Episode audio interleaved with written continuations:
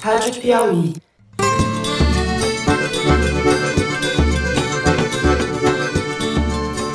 Olá, sejam bem-vindos ao Foro de Teresina, o podcast de política da revista Piauí. Se a gente souber trabalhar direitinho em 2022, a chamada esquerda que o Bolsonaro tem tanto medo vai derrotar a ultradireita que nós tanto queremos derrotar. Eu, Fernando de Barros e Silva, saí finalmente do sarcófago e estou de volta. La Biblia vuelva a entrar a Palacio. Que nos bendiga. Gloria a Dios. La Biblia vuelve a Palacio. Eu queria, antes de tudo, pedir licença para começar o programa agradecendo aos ouvintes. Eu recebi pelas redes sociais várias mensagens bacanas e comoventes durante essas semanas em que eu estive fora. Palavras de gratidão também à equipe do Foro, aos jornalistas que participaram das edições do programa e, sobretudo, aos meus dois comparsas, colegas, os bravos companheiros de bancada, Malu Gaspar. Oi, Malu. Oi, querido, bem-vindo de volta. estamos de Tava volta. com saudade. Estávamos com saudade.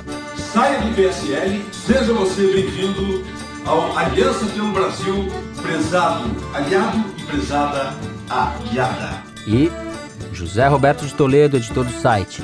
Fala, Zé. Oi, Fernando, em nome do Teresina, eu queria puxar uma salva de palmas pra você aqui Oh. Ele voltou. Voltou. Nunca é. Seja muito bem-vindo. Nunca recebi salva de palmas assim. Então, Arrasou. É, muito bem. Vamos aos assuntos da semana. A gente abre o programa de hoje falando da soltura do ex-presidente Lula, que deixou a prisão em Curitiba depois de um ano e sete meses. Vamos comentar os impactos que isso teve e vai ter sobre a política brasileira. Em seguida, nós vamos falar da situação na Bolívia. O presidente Evo Morales renunciou e se exilou no México. A gente vai comentar um pouco a situação tumultuada na Bolívia, se foi golpe, se não foi golpe e quais são as consequências disso. Por fim, nós vamos tratar do novo partido do presidente Jair Bolsonaro, o Aliança pelo Brasil. É isso, vem com a gente.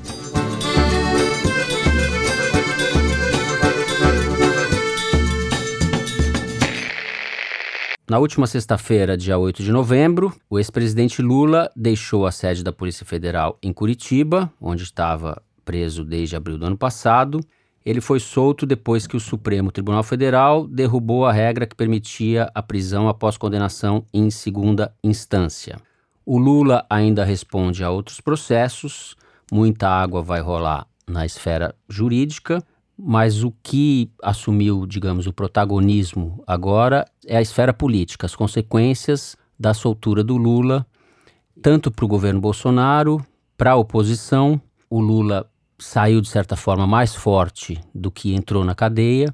Malu, por onde você quer começar a falar desse assunto? Tem dois aspectos aí, acho, da situação para a gente analisar. Você falou que ele saiu da cadeia mais forte do que ele entrou. Para começar, eu acho cedo para afirmar isso. Essa força do Lula está por ser testado. O que a gente viu foram dois discursos, um na saída da cadeia e outro em São Bernardo. Tiveram bastante impacto, mobilizaram a militância e onde ele foi bastante enfático nas declarações em oposição ao Bolsonaro, mas também em oposição ao judiciário e, inclusive, à mídia. Isso foi, ficou bem marcado, né? Falando da Globo e tal. Existiu uma polêmica nas redes sociais, inclusive em torno do tom do discurso, se ele radicalizou, se ele vai continuar radical, se ele acentua a polarização ou não com esses dois discursos que ele fez. Eu acho essa polêmica meio estéreo, porque isso, é, como eu estou dizendo, é meio cedo para falar. Agora, o fato é que o discurso dele foi sim um discurso de oposição, um discurso radical. Na verdade, era o bom e velho Lula de sempre, né? Assim, com um discurso de inocência, embora ele tenha 10 processos né, de corrupção, lavagem de dinheiro, peculato e outras questões, falando que se virar de cabeça para baixo não cai uma moeda do bolso dele, quando ele tem 7 milhões e 900 bloqueados, que não tem dinheiro para comprar televisão, batendo na Globo. É o mesmo discurso que ele vinha fazendo antes E também na cadeia. Quem acompanhou as entrevistas dele enquanto ele estava preso percebeu isso. Ele já vinha dando pistas de como ele ia agir. Até perguntaram na época se ele ia fazer autocrítica em relação aos escândalos de corrupção. Ele disse que não tinha que fazer autocrítica. E, pelo contrário, ele disse que o PT tinha que partir para o ataque, defender o seu legado e não recuar. E nesse contexto, ele falava também em construir alianças. Eu assisti várias dessas entrevistas ao longo dos últimos dias, até para poder relembrar. Uhum. Ele falava em construir alianças, mas construir alianças com o PT na liderança e deixando muito claro que quem tem mais intenção de votos, mais força política, manda. Inclusive sobre o Ciro, ele chegou a dizer que o Ciro não iria a lugar nenhum rompendo com o PT. E embora muita gente esteja dizendo que ele vai pacificar, que ele vai conciliar, ainda acho que cedo também para dizer isso. Inclusive ontem eu conversei com um governador que falou com ele no final de semana, conversei com gente que teve lá naquela confusão ali em São Bernardo. E existe um diagnóstico de que sim, ele foi um pouco além do que se esperava nesse sentido de radicalização, mas que o que se espera é que daqui para frente ele vá trabalhar na construção dessa aliança.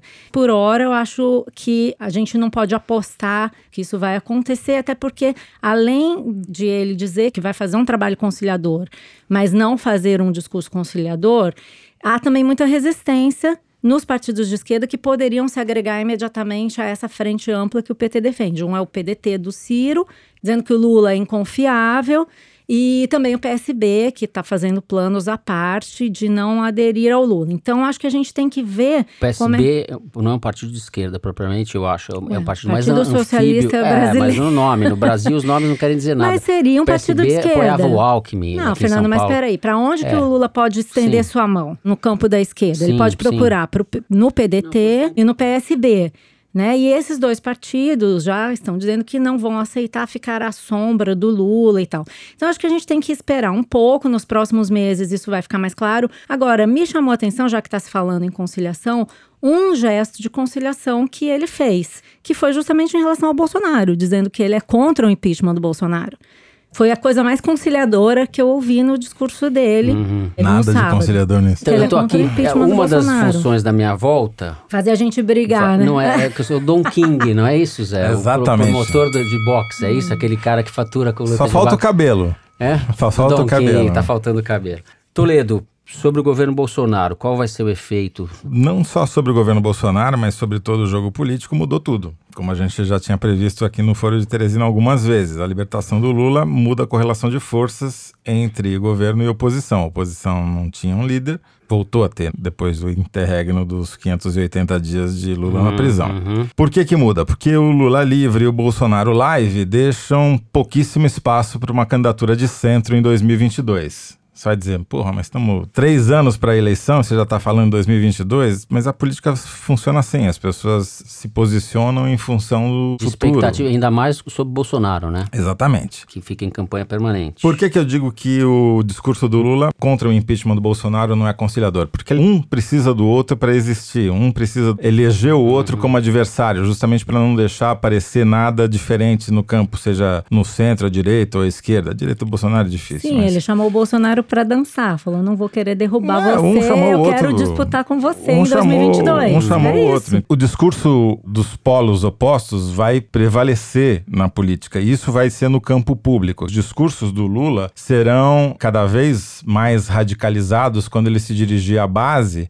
e cada vez mais tranquilos quando ele conversar nos bastidores com os possíveis aliados. Você vai ter dois Lulas, um Lula no palanque e um Lula nos bastidores. Que também não é novidade, né, Toledo? Sim, ele é, ele, é, assim. ele é assim. Mas ele vai ser obrigado a construir alianças na eleição de 2020, já visando 2022. O cenário que você vai ver ao longo dos próximos meses provavelmente será uma carreata atrás da outra do Lula correndo o país fazendo comícios e instigando a militância do PT e da esquerda e a base eleitoral dele, que é maior do que a militância do PT muito no Nordeste e nos polos onde o PT tem chances de lançar candidatura com êxito na eleição de 2020 para prefeito. E provavelmente vai ter muita conversa de bastidor para apoiar candidaturas mais viáveis do que as do PT em alguns lugares. Eu acho que em Recife, por exemplo, ele vai ter que ter uma conversa com o PSB para ver se vai apoiar ou não o filho do Eduardo Campos, candidato a prefeito. Aqui no Rio de Janeiro. Aqui no Rio de Janeiro, certamente é um lugar que você vai até ter algum falou, né, tipo vai o de acordo. Não está descartado, por exemplo, ele apoiar a Marta em São Paulo ou ter a Marta como candidata ou candidata a vice de um candidato do PT, enfim. Ele vai até defendeu a volta da Marta pro PT. tá querendo reaglutinar a base político-eleitoral do lulismo com o petismo, né? Porque as pessoas percebem o Bolsonaro e o Lula como as grandes opções de poder no país. Então, não tem como você ir contra isso. A salvo aparecer uma terceira liderança que não aparece já É. faz muitos anos. Quem pode botar o Lula de volta na cadeia, na minha opinião, são apenas duas instituições. O Congresso, com muito menos chance, o que vai obrigar o Lula, de qualquer modo, a fazer política e a conversar muito com o Rodrigo Maia, e o Supremo Tribunal Federal. Todas as outras instâncias podem até condenar o Lula, mas depois dessa decisão do Supremo, enquanto ele não for transitado e julgado no Supremo, não vai ser mandado de volta para cadeia. E no Supremo, você vai ter dois fatos importantes também em 2020, que são as aposentadorias compulsórias do Celso de Mello e do Marco Aurélio, que votaram a favor da prisão apenas depois do trânsito em julgado em última instância, ou seja, são dois votos pró-Lula que o Bolsonaro vai nomear os sucessores e que poderiam eventualmente vir a mudar. Então, 2020 é o ano crucial da política brasileira, tanto por causa das eleições municipais que vão dar um novo cenário para 2022, a nova correlação de forças, quanto Perfeito. em relação à permanência ou não Agora- do Lula livre. Antes de 2020, provavelmente esse ano, o STF deve apreciar, deve julgar o habeas corpus que a defesa do Lula fez sobre a suspeição do Sérgio Moro no processo Não do tem data, triplex. né? Mas Não tem data. que seja logo. É um voto da segunda turma, não é todo o STF que vai julgar. O Gilmar Mendes pediu vista e há expectativa de que isso possa ser julgado esse ano. Eu já ouvi que o Supremo não ia dar tanta força para o Lula esse ano, que ia empurrar isso para o ano que vem, porque politicamente, além de soltar o Lula, ainda existe a possibilidade de declarar o Moro suspeito, né? E anular o processo todo, o que temporariamente, o Lula tem outros processos, mas temporariamente tiraria ele da lei da ficha limpa. Isso, ele a ficha ficaria limpa elegível. ele ficaria elegível. Uhum. Ele voltaria para o jogo político se o Supremo julgar que o Moro eh, agiu de forma incorreta e há inúmeros indícios para que isso aconteça. Agora, um pouco na linha do que o Toledo falou, quisera eu ter a disposição física do Lula. Fiquei impressionado com a. Ele fez a uma dieta regrada, ele descansou, teve É, uma. Ele, ele mudou de rotina tem- na cadeia, né? É, ele tem uma disposição Ele física, uma resiliência. recuperou, é. E Na verdade, ele já estava se preparando para a eleição. Ele estava É. fazendo Cooper todo dia. Pelo menos era o vídeo que eles botavam todo dia no Twitter do Lula correndo na esteira. agora está obrigando esse povo todo que está entre ele e o Bolsonaro a ver o que vai fazer. Deve estar cheio de gente contratando um arqueteiro, Luciano Huck, o Dória menos, porque o Dória vai tentar pegar a pista do Bolsonaro, enfim, mas toda essa gente, o Ciro, essa gente fica temporariamente numa sinuca de bico. Então, eu conversei com alguns marqueteiros que estão mapeando aí os discursos, tanto do bolsonarismo quanto na oposição, e conversei também com alguns bolsonaristas que ficaram satisfeitos com o discurso do Lula, temiam reações muito mais inflamadas e acharam que ficou dentro de um nível razoável, né? Mas o que os marqueteiros têm chamado a atenção e alguns analistas também é que o Lula está trazendo a discussão da oposição para a economia. Alguns falam que a eleição de 2022 vai ser uma eleição sobre economia e crescimento econômico, outros falam que vai ser sobre desigualdade, o que no fundo está mais ou menos no mesmo rol retórico aí, né? E aí, nesse caso, também existe uma interrogação, porque o Lula claramente chamou o Paulo Guedes para a roda, né? Fez críticas à reforma da Previdência, política econômica, chamou o Paulo Guedes de destruidor dos nossos sonhos falando em alguns conceitos que eu acho que ele vai ter que refinar e melhorar mais para frente, porque ele fala de algumas coisas que na verdade colocam ele uma situação difícil, que seria qual legado ele vai vender para o eleitor. Porque, por exemplo, ele fala em juros. Os juros eram mais altos nos governos Lula e Dilma, os juros no cartão de crédito hoje estão no mesmo ponto que em 2011. Desemprego a mesma coisa. E, na verdade, ele tem dois legados para defender. Ele pode defender o legado do governo dele, que foi um governo fiscalmente responsável, que teve avanços sociais. Mas o desemprego hoje é muito pior do que. Não, é igual, mesmo do ponto. que o do governo do Lula? Da Dilma. Ah, da Dilma. Ele tem 11,8 ali milhões de desempregados, tá o me- certo. mesmo ponto. O juro no cartão de crédito tá a mesma coisa. O que, que eu tô querendo dizer? Ele vai ter que escolher qual legado ele vai defender. Se ele vai defender o legado dele mesmo, que é o legado de um governo responsável, pelo menos no primeiro mandato, né? Não no segundo. Que fez programas sociais, teve avanço, reduziu a pobreza, teve crescimento econômico, ou o legado da Dilma, que é um governo mais intervencionista, que teve uma série de problemas e que acabou numa grande recessão. Eu tô vendo que ele já escolheu até porque, na verdade, ele deixou a Dilma de fora, né? A Dilma ficou em Buenos Aires enquanto ele fazia o discurso dele Sim. aqui. Tá claro que ele prefere defender o dele, mas não depende só dele. Né? Ele vai ser questionado sobre esse legado dos governos petistas. E a outra coisa que eu queria chamar atenção é que ele reabilitou o Sérgio Moro no governo Bolsonaro. O Bolsonaro, nesses últimos dias, usou o Moro como escudo. Botou o Moro para responder ao Lula e tal. Que Eu não acho que ele tenha reabilitado, ele chamou pro ringue. É, porque, ele não tava nem aí pro é, Moro. O Moro tava escanteadíssimo. Não, O Moro- o Moro tá o em Moro todos tá na os Berlinda cartazes agora. e É. outdoors pelo Inclusive inte- seu, interior do país, inclusive chamando Toledo, to- a, a cidade Você de Toledo. isso? Quero esclarecer que o outdoor que o Moro colocou no Twitter dizendo que Toledo apoia o projeto do Moro é a cidade, tá? É, né? Do Paraná. Não sei, É, não. Eu senti obviamente. aí um acordão de Obviamente. bastidores. Mas é, apareceram do dia pra noite dezenas de outdoors no país com fotos do Moro ou fotos do Moro e do Bolsonaro, como, exatamente então. como foi a campanha eleitoral do Jair Bolsonaro com outdoors aspas eh, voluntários de pessoas abnegadas tanto a favor da Lava Jato quanto a favor do Bolsonaro na campanha Então, de 2018. ele chamou o Moro de Já volta está em campanha. palco, Já- né? É, o Moro já estava fazendo um trabalho de puxa-saquismo para se reabilitar junto ao Bolsonaro. Começou com esse caso da Marielle, em que ele ficou absolvendo o Bolsonaro em toda ocasião que ele encontrava. E agora o Bolsonaro está aproveitando o Moro, vai lançar o Moro de vice. E isso tem a ver com o fato de que o Moro é mais popular do que até o próprio Lula, né? Segundo as pesquisas de opinião estão mostrando mais recentes, né? Então, aí acho Aí- que... a questionar. Ué, Aí- diz- o Atlas do El País está dizendo Bom. isso. Se é mais ou menos, ele continua sendo muito popular. O que vai transformar esse julgamento da suspeição do Moro, no caso do triplex, em um lance do xadrez político muito importante. Porque tem o Toffoli ali, né, gente? Não podemos esquecer que o Toffoli, uma hora, alisa ali o Bolsonaro, depois resolve o problema do Lula. No final de novembro vai ter a decisão sobre o que acontece com as investigações do COAF, que vai definir o futuro do Flávio Bolsonaro. Perfeito. Eu acho só para arrematar que as duas coisas em relação ao Moro são verdadeiras. Ele é muito popular, ao mesmo tempo ele se desgastou muito politicamente, né? Na elite e a imagem dele, a reputação dele só vem piorando ao longo dos últimos meses. Bom, com isso a gente termina o primeiro e longo bloco do programa. Vamos falar agora de Bolívia e do ex-presidente Evo Morales.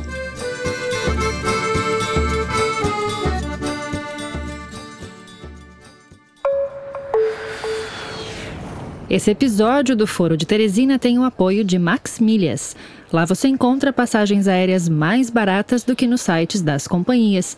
E os ouvintes do Foro ainda têm um desconto extra.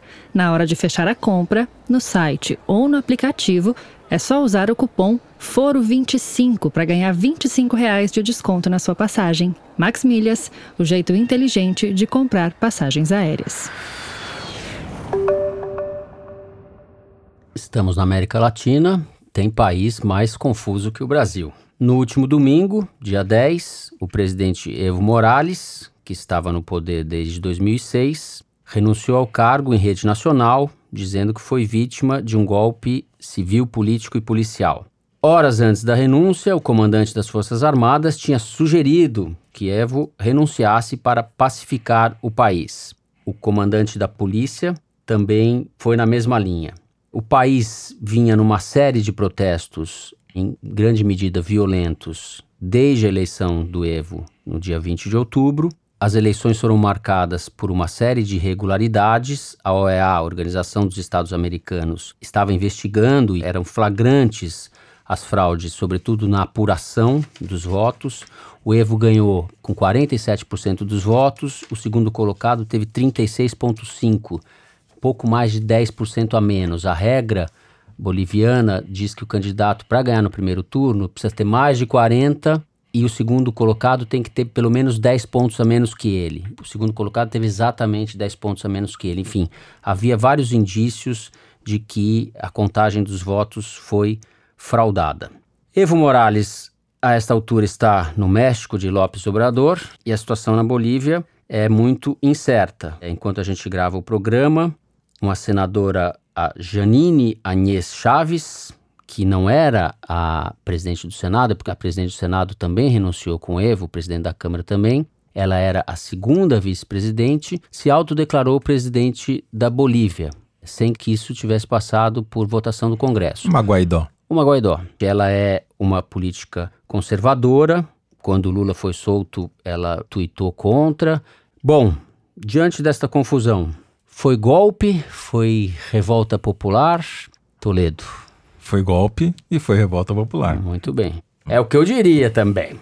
E eu acho que é importante a gente tentar localizar essa discussão, primeiro num histórico, né? O Oliver Stenquel, que é um professor da FGV, fez um tweet, a meu ver, brilhante, uns dois dias atrás, em que ele pergunta: O Evo Morales foi o maior presidente da história da Bolívia? Foi. Particularmente depois de 2016, quando ele perdeu o referendo popular que previa a possibilidade de ele disputar mais um mandato, ele acabou desrespeitando o resultado desse referendo. Ele se tornou um autocrata que começou a dinamitar as instituições democráticas? Sim.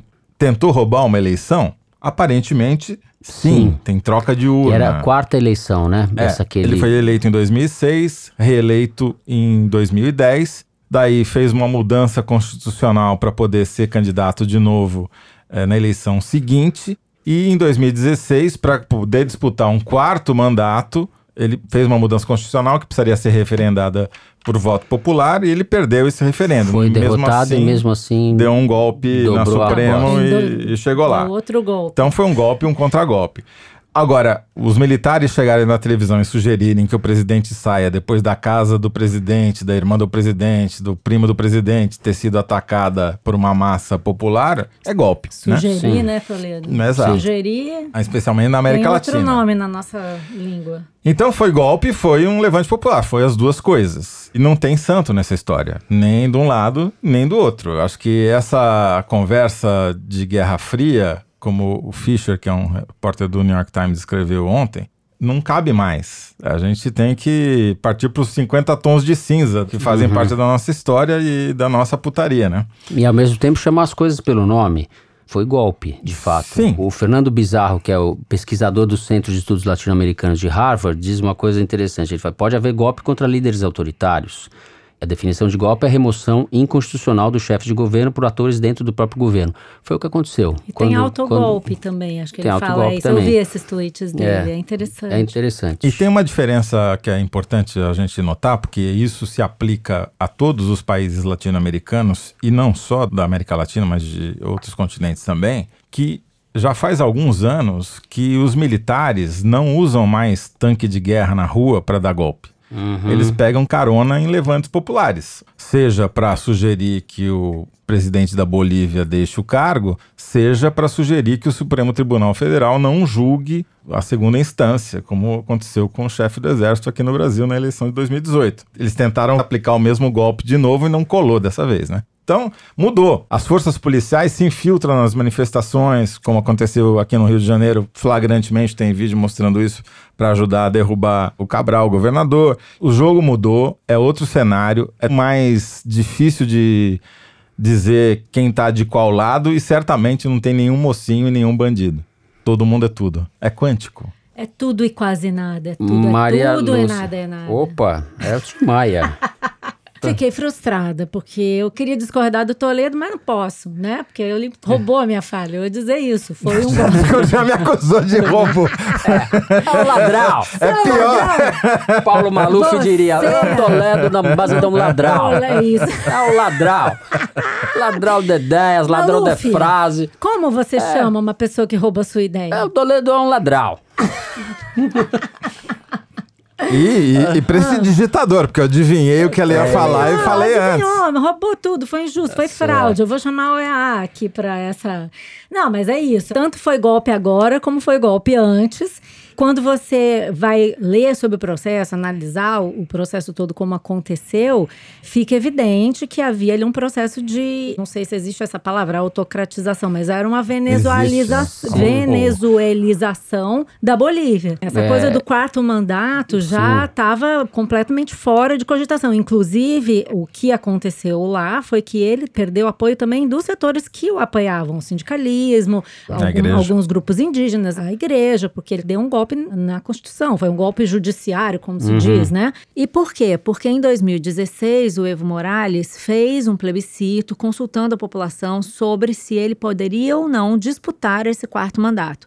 O resultado dessa votação foi contrário a ele disputar essa eleição e ele, não satisfeito, recorreu à Suprema Corte Boliviana, que deu para ele esse direito de disputar o quarto mandato, alegando uma questão de direitos humanos. Então, ele ignorou o plebiscito, recorreu ao tapetão. E depois, lendo a auditoria da OEA sobre a eleição, é importante a gente contar como é que foi o processo, né? Ele fez a eleição, alguns políticos de oposição a ele não disputaram a eleição porque não seria um processo legítimo, justamente por Processo causa desse viciado, né? é, desse antecedente do plebiscito. Mas na noite da apuração, enquanto o Carlos Mesa estava em vantagem, acabou a luz, teve uma queda de energia em La Paz, suspendeu a apuração. E quando volta a apuração, o Carlos Mesa estava perdendo e o Evo estava ganhando. Aí ontem eu me dei o trabalho de ler a auditoria da OEA sobre o que aconteceu na eleição. Eles fizeram uma auditoria relativamente rápida, com base em 250 denúncias, e eu fiquei chocada, assim, porque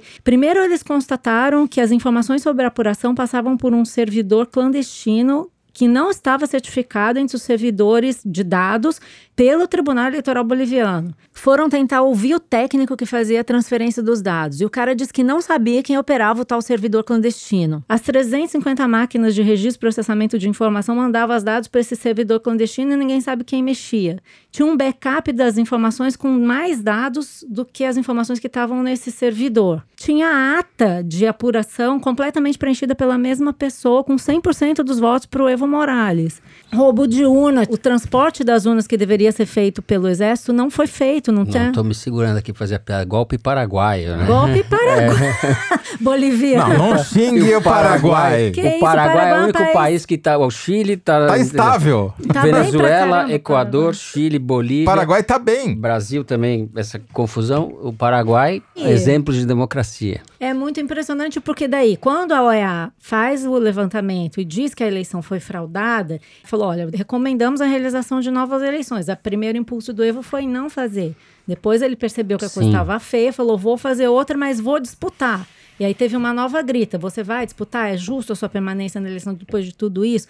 Então a situação é bem complicada. E por outro lado, o que, que o militar está dizendo quando ele está sugerindo que o cara saia com uma ordem de prisão na casa dele? Óbvio que também é um golpe. Claro, né? é, é quem tem o monopólio do uso da violência, né? Do uso da força. A situação Enfim. é super complexa. O que resta para a gente é torcer para que, de alguma forma, as forças agora se acomodem e retornem o país a um rito democrático normal.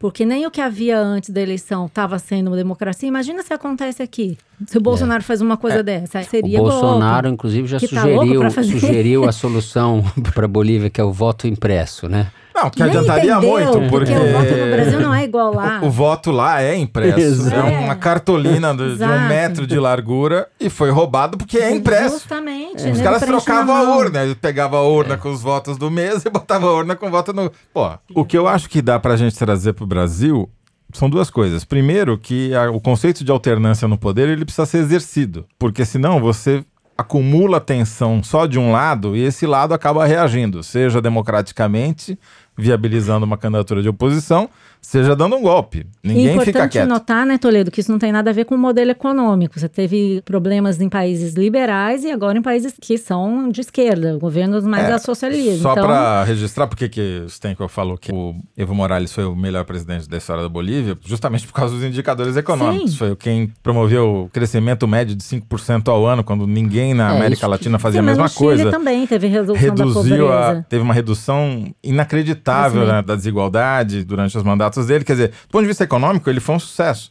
Ele conseguiu nacionalizar boa parte, até as custas da Petrobras, a parte do gás. E além de tudo, tem isso. Quer dizer, quando você deu sopa pro azar, no momento que vai se perpetuando no poder, vai virando um autocrata, sentado em cima, por exemplo, da maior reserva de lítio do mundo.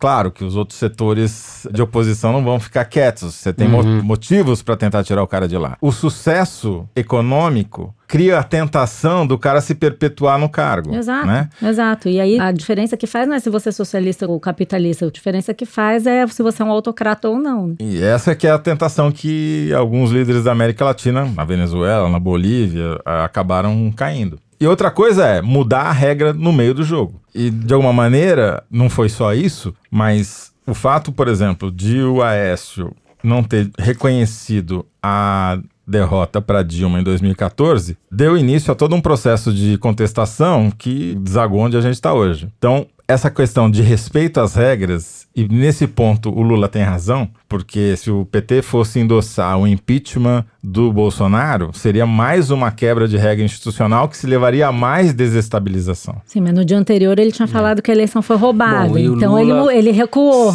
né? o Lula- Ele vai ficar fazendo isso o tempo Exato, todo. porque Vai isso ficar é fazendo ele. isso o tempo todo. Lula, coisa mais acertada, ou uma das mais acertadas que ele fez, foi não cair na tentação do terceiro mandato, justamente porque ele tinha 80% de popularidade, passaria provavelmente no Congresso e ia dividir a sociedade no meio. E uma das menos acertadas que ele fez foi escolher a Dilma como sucessora. Ele mesmo Polêmica. acha isso, né? Não, e não Bom. ter apoiado o Eduardo Campos na tentativa de reeleição da Dilma em 2014. Com isso, terminamos o segundo bloco do programa e chegamos ao número da semana. O Luiz de Massa, estava com saudade do Luiz de Massa. Tá aqui do meu lado, vai ler pra gente o número tirado da seção Igualdades do site da Piauí e a gente vai comentar. Isso aí, Fernando, a gente também tava com saudade. Seguinte, ó. Se a gente somar todas as multas que o Ibama aplicou nos últimos 10 anos, você tem ideia de quanto que isso dá em reais? Quantos milhões? Então, não são milhões, são 30 bilhões de reais desde 2010. Essa conta inclui as multas por desmatamento, que são a maioria no Brasil, mas também as multas por caça ilegal de animais. Mas eu vou fazer uma segunda pergunta pra vocês. Desses 30 bilhões em multas, quantos por cento vocês acham que foram pagos? 1%. Acertou. É não acertou o Kinder Ovo ainda, Olha mas essa semana. igualdade.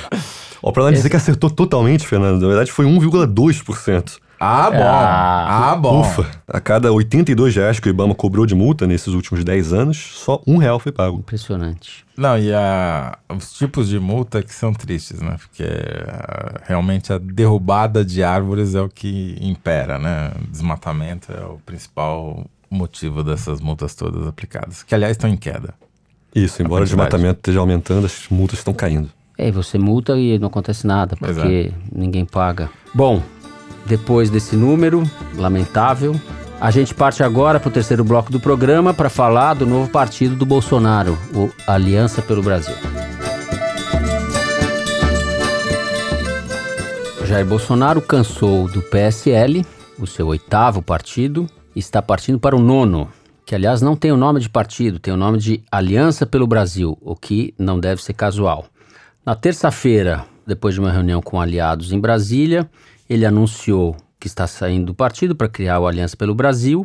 O pano de fundo dessa mudança é a disputa que ele travou com o presidente do PSL, Luciano Bivar, a quem ele desqualificou em público. O partido está rachado, uma parte da bancada vai ficar no PSL, pelo menos por enquanto, outro tanto vai para esse novo partido, mas só em março, quando estão querendo criar uma janela partidária. Eu explico os cargos majoritários, presidente da República, governadores, prefeitos e senadores. As pessoas que ocupam esses cargos podem mudar de partido sem perder o mandato. Os deputados e vereadores, pelo contrário, perdem o mandato se mudarem fora da janela. Porque o mandato não é deles, é do partido. É do partido. Porque eles se elegem com os votos do partido. Exatamente. Algumas coisas a comentar aí. Primeiro, a aposta na desinstitucionalização, esse palavrão, da política que o Bolsonaro vai promovendo, né? Ele vai pulando de partido, ele não tá nem aí para nenhum partido. Esse gesto dele dá mais uma volta no parafuso dessa exploração da descrença na política. Eu acho que ele vai até o infinito com isso. E cria esse partido que é um quase um antipartido para salvar o Brasil dos pilantras, dos larápios, etc., conforme foi anunciado no programa desse negócio. O programa são os tweets. Os tweets do Os Eduardo tweets, Bolsonaro. Exato.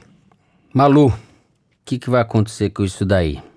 Bom, primeiro que a gente não deve dar de barato que esse partido vai ser criado e vai disputar a eleição de 2020, porque ainda tem muitas incertezas quanto a isso, né? Ele precisaria reunir algo como 500 mil assinaturas em nove estados da federação até abril. Para uma pessoa que não tem o menor apreço pelos partidos, fazer isso é uma tarefa hercúlea. Agora existe uma tese que, inclusive, o advogado dele, que é um advogado eleitoral, Admar Gonzaga, que ajudou o Kassab a criar o partido dele, está defendendo que se faça reconhecimento facial e biométrico das assinaturas, o que obviamente é super complexo, vai ter uma série de recursos e abre espaço para um monte de Eles querem fraudes. facilitar o negócio, Quer, fazer porque é o único jeito, né, de Eles fazer querem isso. assinatura eletrônica e o TSE autoriza a Esse, assinatura como eletrônica. chama esse advogado? Admar Gonzaga. É, esse Que é já o, foi ministro do Foi, TSE. ministro do Esse é uma TSE. espécie de Mr. Wolf do Pulp Fiction, aquele The Cleaner. Que chega depois, né? Chega depois para limpar a cena do crime. Pois é, vamos lembrar aí que assim, o Kassab, que é um profissional da política, levou muito mais tempo do que isso para criar o PSD. Marina Silva ficou anos para criar um partido.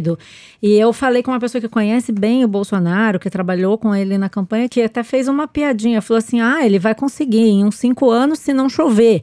Ou seja, isso aí é muito complicado. Além disso, eles ainda querem mudar de partido levando o fundo partidário do PSL. Ou seja, Essa seria é um truque briga. monumental. E É. aí existe uma discussão sobre quantos deputados você precisa levar para levar junto o fundo partidário. Então, isso vai ser uma discussão bem complicada na justiça eleitoral e muito provavelmente não vai dar em nada. Assim, pode ser que ele consiga criar o partido, mas ele fala, por exemplo, em 100 deputados e para fazer campanha em 40 cidades. Óbvio que isso não vai acontecer, né? isso daí é, é evidente.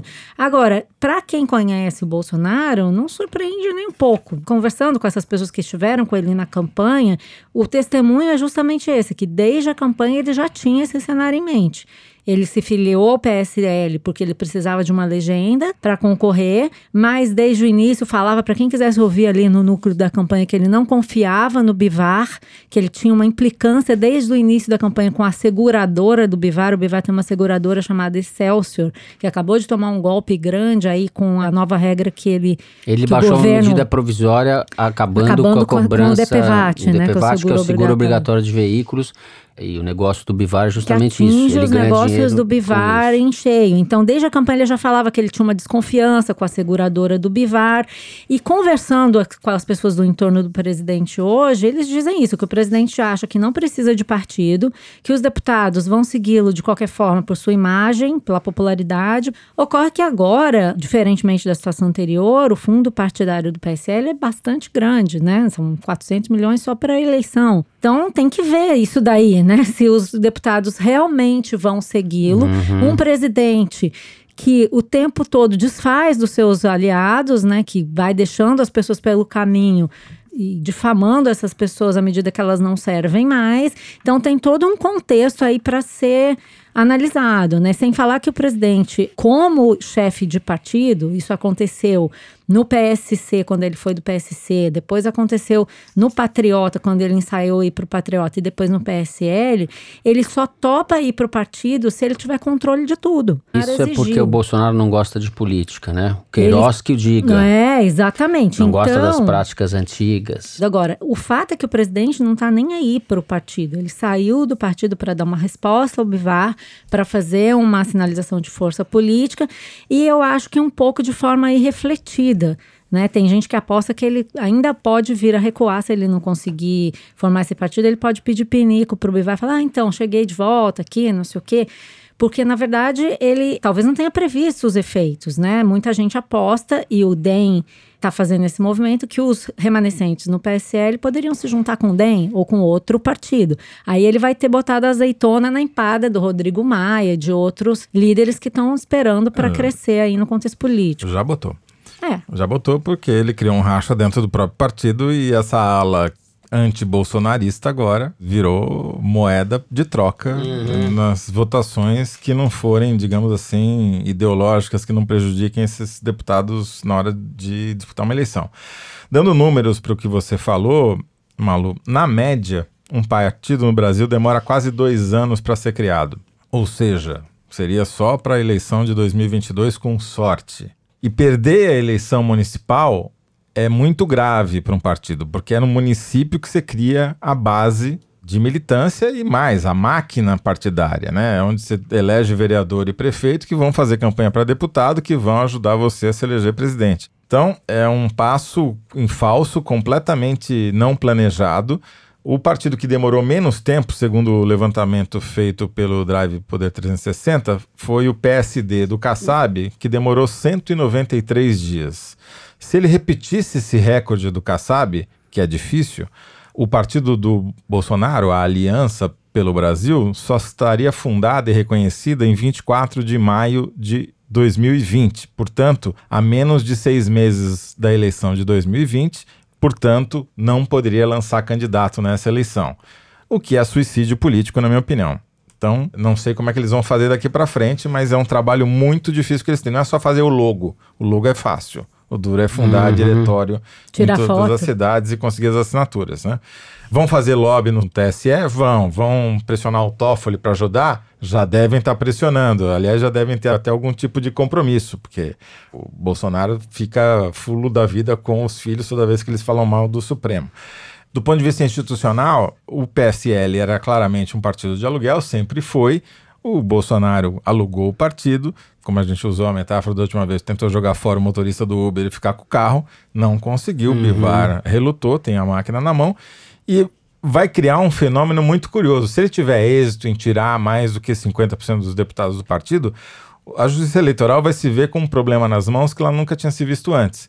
Como manter 100 milhões de fundo partidário para um partido que não tem nem mais 30 deputados? Essa é uma questão. Essa é uma questão nova que vai gerar uma discussão. Agora, esse dinheiro vai para alguém ou esse dinheiro some? Duvido que os políticos vão querer repartir entre eles. Você já né? viu sumir dinheiro na política? No, em fundo eleitoral, de jeito nenhum. É óbvio, mas o que, que vai acontecer? Os outros partidos vão falar, não, redistribui. Agora, também é possível que o Bolsonaro se acerte aí com esse patriota e coloque todo mundo nesse novo Uber, né? Nesse novo Pode ser também. ônibus. Não resolve, né? Porque você adia o problema. Uma coisa eu posso dizer pra vocês: não terá ajuda de Carluxo. Carlos Bolsonaro não o ajudará.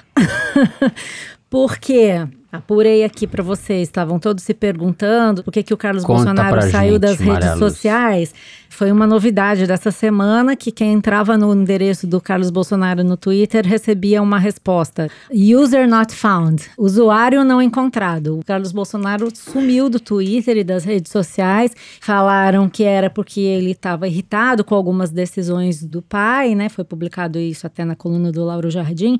E eu fui tentar saber com que exatamente ele está irritado.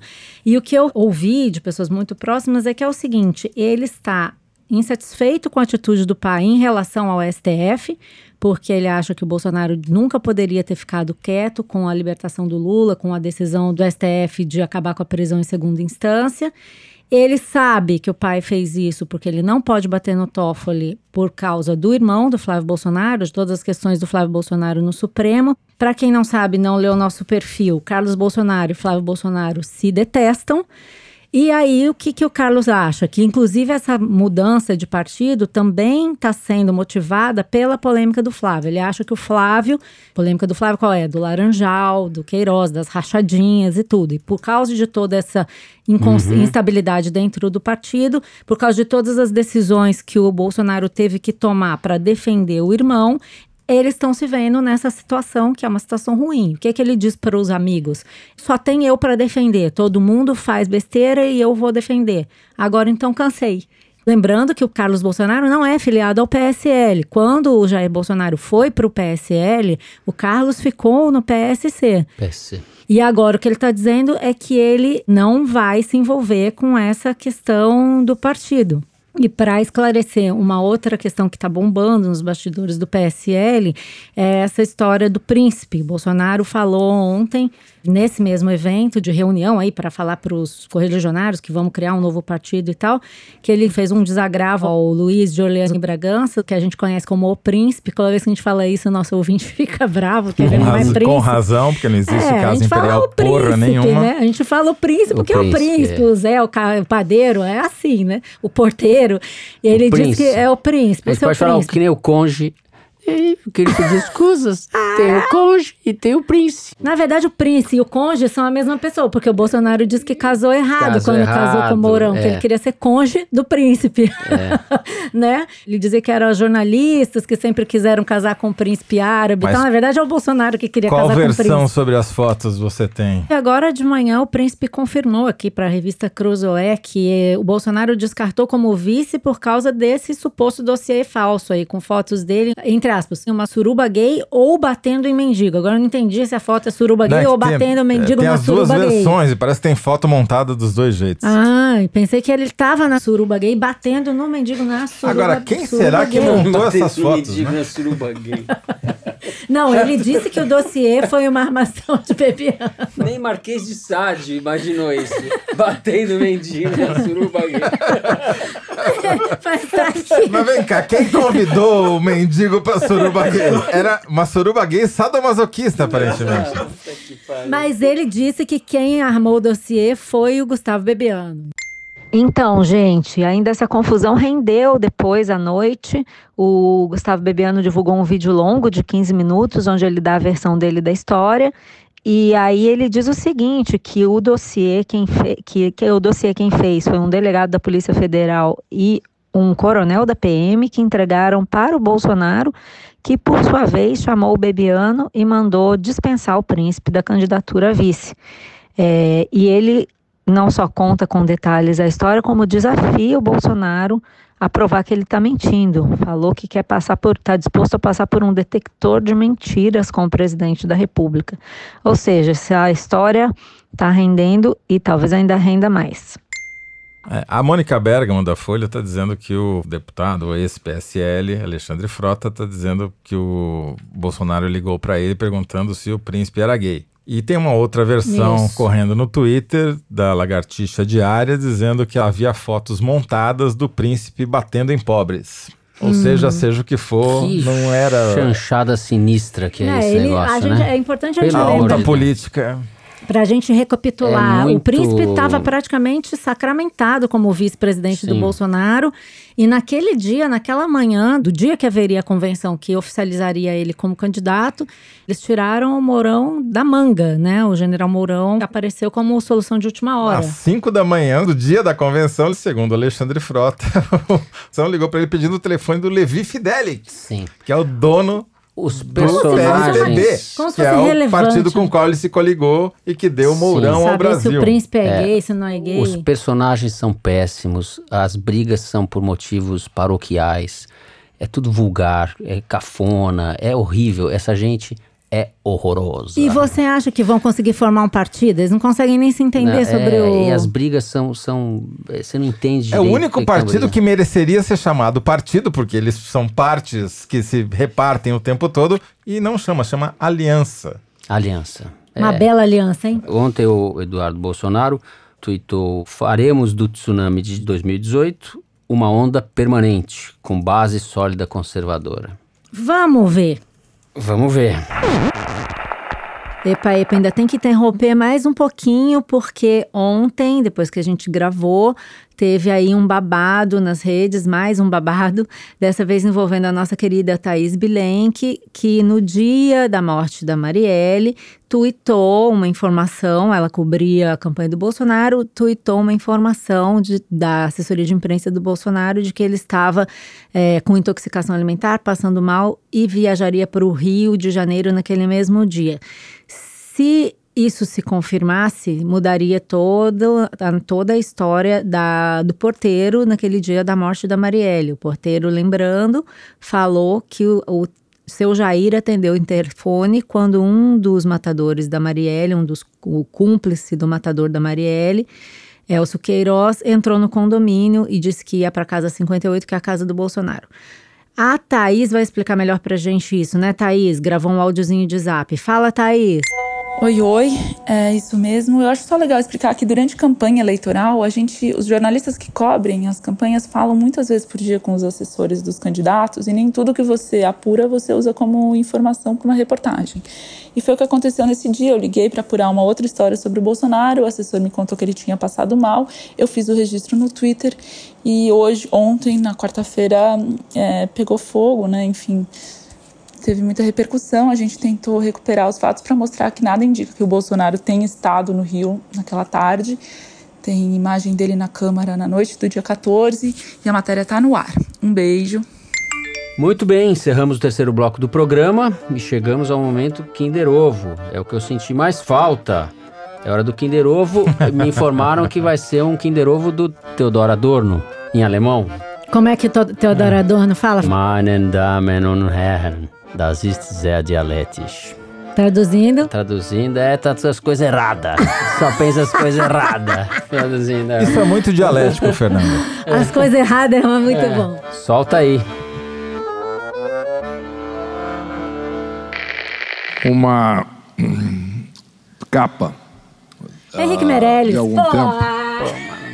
Nem começou o Ah, negócio. organizando Ele bota os meus personagens inglesa, no Ovo. Exatamente. É, a em confissão. mostra Temos uma eu não confissão aqui de que o diretor é comprado. ele né? ilustra esse aspecto da chegada Bota os meus personagens. Isso Do- da CPI em qualquer lugar. né? do mundo digital ao setor financeiro com a ideia, com a figura assim de um, um vasto porco, né, que seria o mercado financeiro gordo, etc., e que começa a ser devorado né, por uma série de pequenos animais que, na visão do ah, Economist, seria, seriam as fintechs. O cara não falou porra nenhuma. Entrou só pra favorecer a Malu, é óbvio. Só. Eu não tenho É uma culpa, vergonha. gente. Isso é uma É, vergonha. Não tenho culpa. Eu Isso é um aqui golpe pra pior que um golpe boliviano, isso daí. Ixi. Foi um golpe boliviano. Luigi Evo Morales. A, a produção está sob suspeição. Só para deixar registrado, Henrique Meirelles, ex-candidato a presidente e atual secretário da Fazenda e Planejamento do Estado de São Paulo, ele estava discursando no evento Open Banking Day, no dia 17 de outubro. Eu acho que ele quis fazer uma gracinha com o Java Porco, porque o cara fala dos porcos e tal. É. Deve ser isso. Bom, depois desse Kinder Ovo, era de fato um Kinder Ovo, porque ele tem um ovo na boca, quando fala, é um Kinder Ovo de verdade. Ai, meu Deus. Vamos para as cartas dos ouvintes. Eu vou começar lendo um tweet do Welson, que perguntou assim: Agora que o Lula está livre, será que o Foro de Teresina libera o Fernando Barros? Sair do sarcófago. Havia um rumor de que você estava preso com o Lula em Curitiba. Né? É, Esclareça que isso não é verdade. né? Eles queriam me tirar da disputa do Kinder Ovo porque eu estava desequilibrando. Inclusive, eu encontrei sexta-feira num evento que eu fui com a Carolina Pinho e com o Rodrigo Espina. E foi justamente no dia que o Lula foi solto. E eles estavam aflitíssimos. Malu, o Fernando tem que voltar, o Lula foi solto.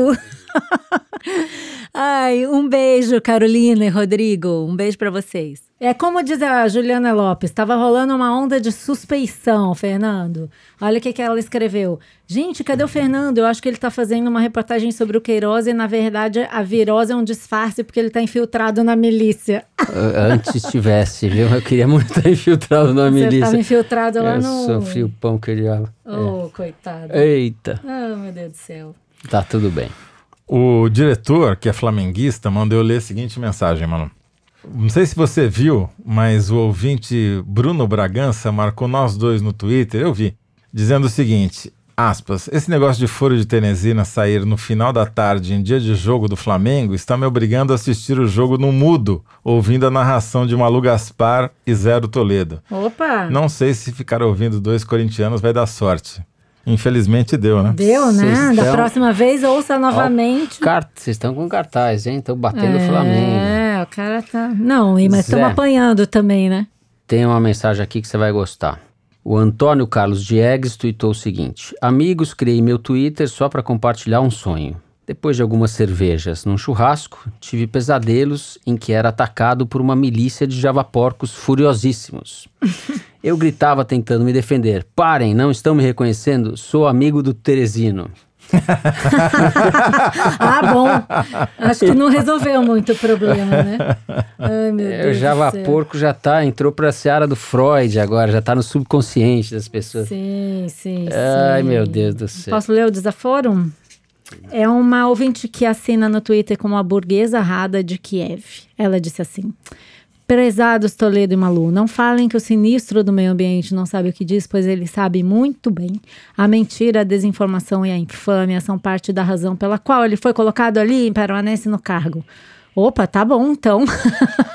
Desaforo acatado. Ó, a Rita Lizauskas pelo Twitter, a Rita é uma jornalista, tá pedindo uma reparação histórica, Malu.